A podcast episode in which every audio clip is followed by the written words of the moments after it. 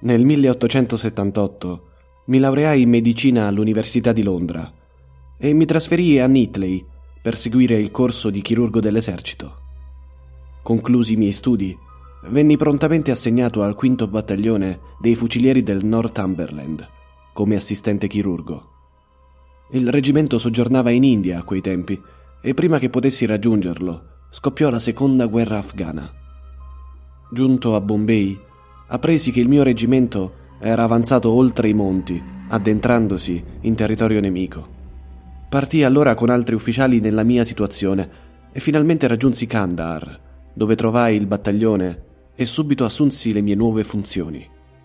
Quella campagna militare portò a molti gloria e promozioni, ma a me cagionò solo disastri e sfortuna. Venni trasferito dalla mia brigata e assegnato al reggimento del Berkshire, con il quale partecipai alla fatale battaglia di Maywend. Fui colpito a una spalla da un proiettile di Jazail, tipico fucile usato dai ribelli, che mi spezzò l'osso, recidendo l'arteria subclavia. Sarei senz'altro caduto nelle mani del nemico se non fosse intervenuto con coraggio Murray, il mio assistente, che mi gettò svenuto su un cavallo da soma e mi riportò fortunosamente alle nostre linee. Spossato dal dolore e dalle estenuanti fatiche, venni trasferito con un lungo treno carico di feriti all'ospedale militare di Peshawar. Qui recuperai le forze e stavo ormai rimettendomi al punto da riuscire a muovere pochi passi all'interno dell'ospedale e sedere in veranda, quando venni colpito da febbre intestinale. Vera maledizione delle nostre campagne militari in India. Per mesi e mesi la mia vita rimase appesa a un filo.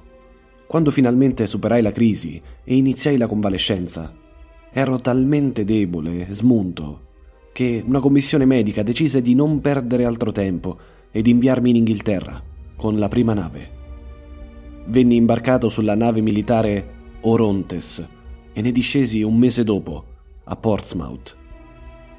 La mia salute era completamente compromessa, ma un governo ben disposto e paternalistico mi concesse un sussidio per nove mesi, affinché provassi a rimettermi in sesto.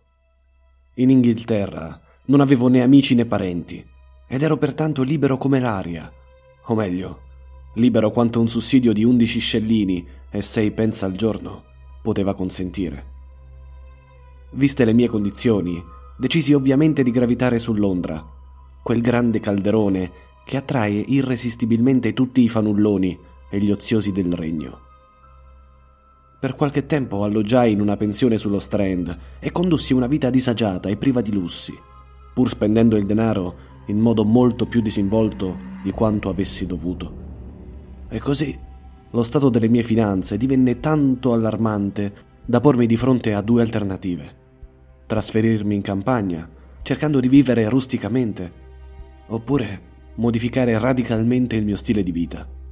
Delle due soluzioni scelsi la seconda e decisi di cominciare lasciando la pensione e cercando una dimora meno costosa e pretenziosa.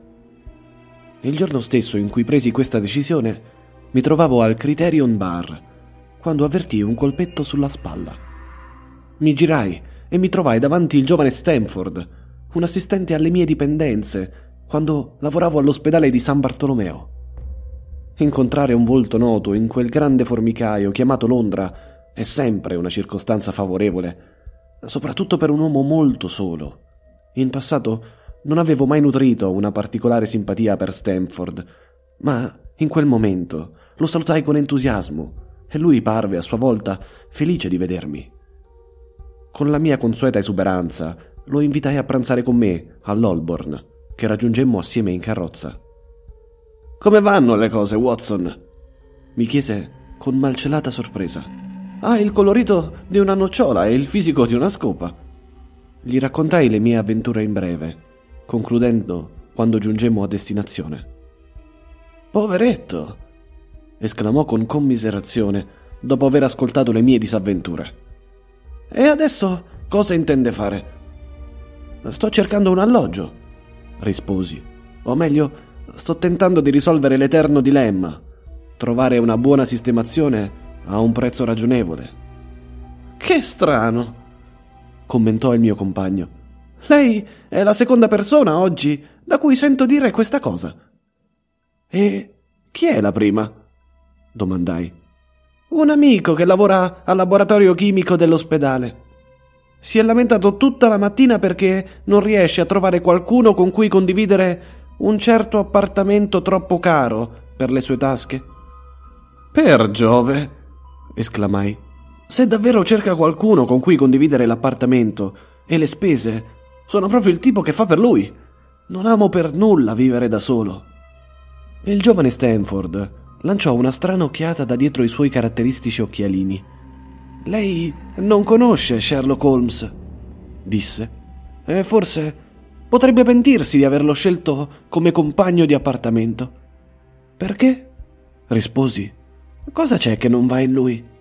Oh, nulla di particolare, solo ha delle idee un po' bizzarre nutre degli insoliti entusiasmi per certi rami della scienza, ma per il resto immagino sia una brava persona. Studia medicina, suppongo. No, non ho idea di cosa studi. So che è molto esperto in anatomia, oltre a essere un chimico di prim'ordine, ma per quanto ne so io, non ha mai seguito un corso di medicina con costanza. I suoi studi sono occasionali ed eccentrici ma ha accumulato tante di quelle nozioni fuori dal comune da lasciare a bocca aperta qualsiasi professore. E non gli ha mai chiesto cosa vuole fare una volta terminati questi studi. No, non è una persona molto aperta, ma diventa molto loquace quando si lascia prendere dall'entusiasmo. Mi piacerebbe conoscerlo, affermai.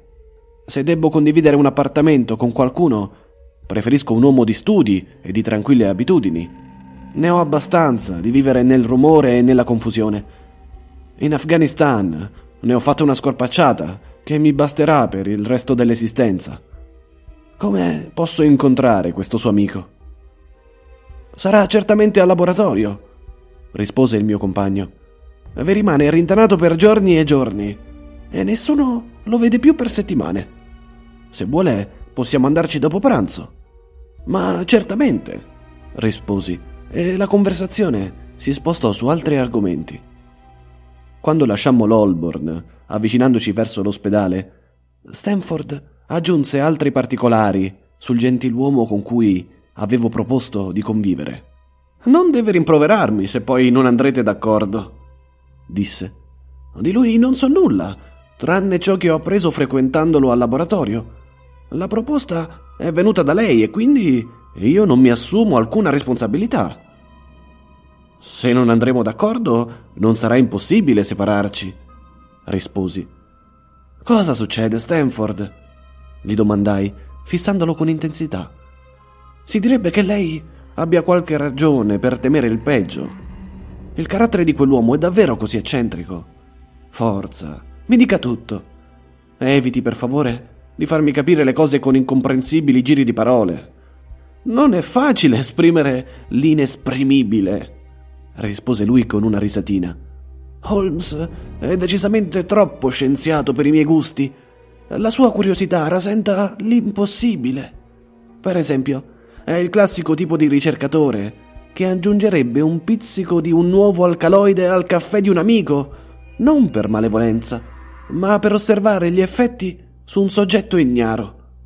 D'altro canto, per rendergli giustizia, devo dire che prima di farlo proverebbe l'alcaloide su se stesso, e senza esitazioni. Beh, questo lo nobilita non poco. Sì, ma talvolta esagera, come quando prese a colpire con un bastone alcuni cadaveri nella sala anatomica. Ha picchiato i cadaveri? E perché? Per verificare fino a che punto è possibile provocare ematomi in un soggetto già morto. L'ho visto io con i miei occhi. E lei Ancora afferma che non sta studiando medicina? Sì, solo Dio sa cosa riguardano i suoi studi. Ma eccoci arrivati. Ora sarà lei a doversene fare un'idea.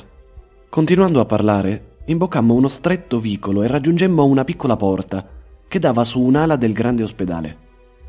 Si trattava di un terreno a me familiare e non avevo bisogno di guide per salire la giusta scala di pietra biancastra e percorrere il lungo corridoio dalle pareti imbiancate con la calce e dalle porte color crema. Quasi in fondo a questo corridoio, una bassa arcata immetteva in una minuscola anticamera che portava dritto al laboratorio di chimica. Questi era in una stanza enorme, in cui spiccavano decine e decine di contenitori, in parte allineati e in parte disseminati ovunque. Diversi grandi tavoli, bassi e sommersi da storte, provette e piccoli becchi Bunsen, con le loro fiammelle bluastre, riempivano un po' l'ambiente. In quella stanza c'era una sola persona, china su un tavolo distante e completamente assorbita dal suo lavoro, che, al suono dei nostri passi, balzò in piedi con un grido di gioia. L'ho trovato! L'ho trovato! urlò al mio compagno, correndo verso di noi con una provetta in mano. Ecco un reagente che precipita solo in presenza di emoglobina e in nessun altro caso.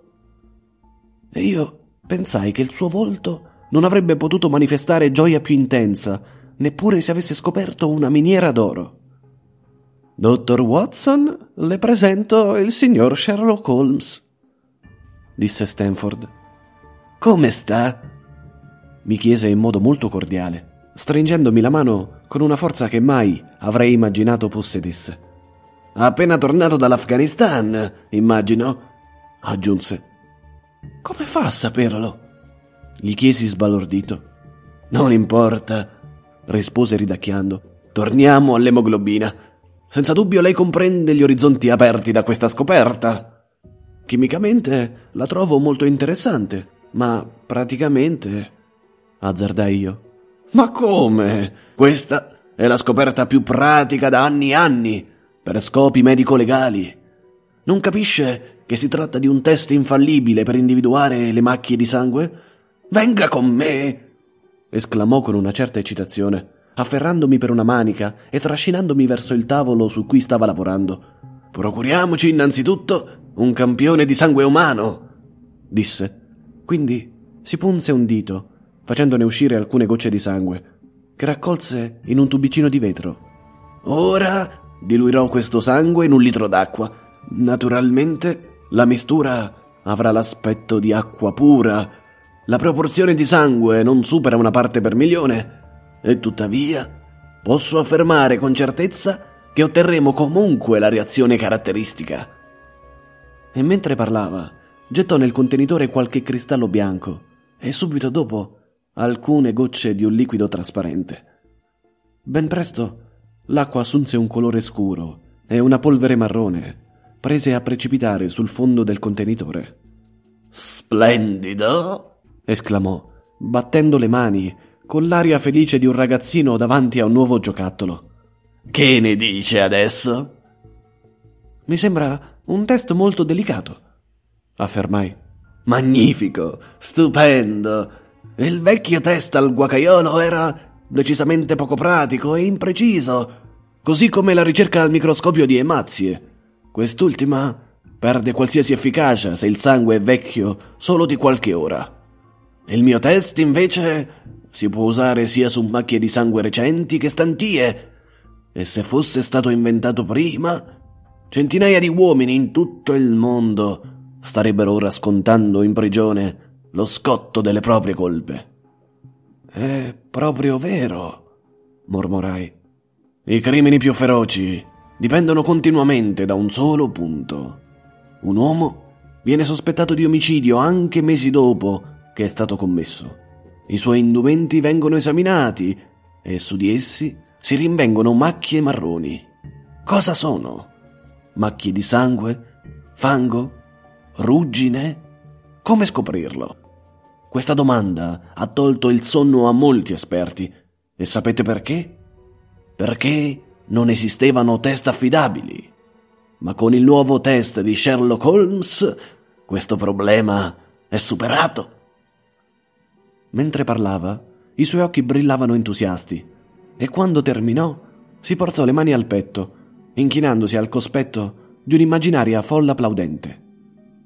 Mi congratulo con lei, dissi, sorpreso dal suo travolgente entusiasmo. L'anno scorso C'è stato il caso di von Bischoff a Francoforte. Sarebbe senz'altro in prigione se il mio test fosse stato utilizzato allora. Mason di Brentford, l'imprendibile Mueller, Lefebvre di Montpellier e il sanguinario Sampson di New Orleans. Potrei nominare decine di casi in cui la mia scoperta si sarebbe rilevata decisiva. Lei sembra una vera enciclopedia del crimine, Holmes, disse Stanford ridendo. Potrebbe scrivere un giornale con le cose che sa. Potrebbe chiamarlo Notiziario di polizia del passato. Sarebbe interessante da leggere, osservò Sherlock Holmes, coprendo con un cerotto il piccolo taglio sul dito. Debbo stare attento perché lavoro molto con i veleni, aggiunse, mostrandoci le mani piene di cerotti e con la pelle intaccata da forti acidi. Siamo qui per affari, disse Stanford, sedendo su uno sgabello a tre gambe e spingendone uno verso di me con il piede. Il dottor Watson sta cercando un alloggio e dato che stamani lei lamentava di non riuscire a trovare qualcuno disposto a condividere quel suo appartamento, ho pensato bene di mettervi in contatto. Sherlock Holmes parve subito felice all'idea di abitare con me. Ho messo gli occhi su una mansarda in Baker Street, disse, che andrebbe proprio bene per due scapoli come noi. Mi auguro che l'odore di tabacco da pipa non le dia fastidio. Anch'io fumo la pipa il mio tabacco preferito è lo Chips. Molto bene. Sono solito riempire casa mia di prodotti chimici e di tanto in tanto faccio qualche esperimento. Le dà fastidio? Assolutamente no. Vediamo un po', riprese Sherlock Holmes. Quali sono i miei difetti? A volte mi alzo con la luna storta e non apro bocca per tutto il giorno. Non deve pensare che sono scontroso quando mi capita. Basta lasciarmi in pace e passerà tutto da sé. E ora sentiamo i suoi difetti. È giusto che due uomini conoscano il lato peggiore dell'altro prima di cominciare a dividersi un appartamento. Questo reciproco esame di coscienza mi divertì moltissimo.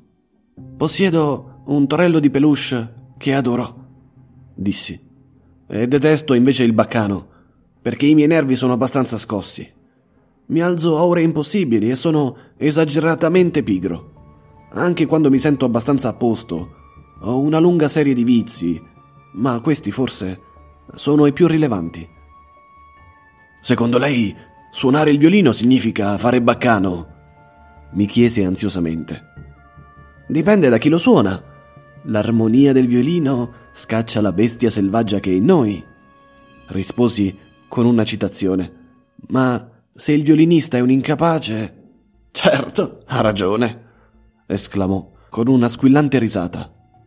Bene, per me l'affare è fatto. Naturalmente se l'appartamento sarà di suo gradimento. Quando potrò vederlo? domandai. Venga qui domani a mezzogiorno e ci andremo insieme. Se le piace, lo affitteremo subito. Molto bene. A domani allora dissi, stringendogli la mano. Lo lasciammo tornare alle sue ricerche e uscì con Stanford, diretto alla mia pensione. A proposito, domandai, fermandomi all'improvviso e volgendomi verso Stanford, come ha fatto a sapere che sono stato in Afghanistan? Il mio amico mi guardò con un sorriso enigmatico. Oh, un sacco di gente si chiede come fa a capire queste cose.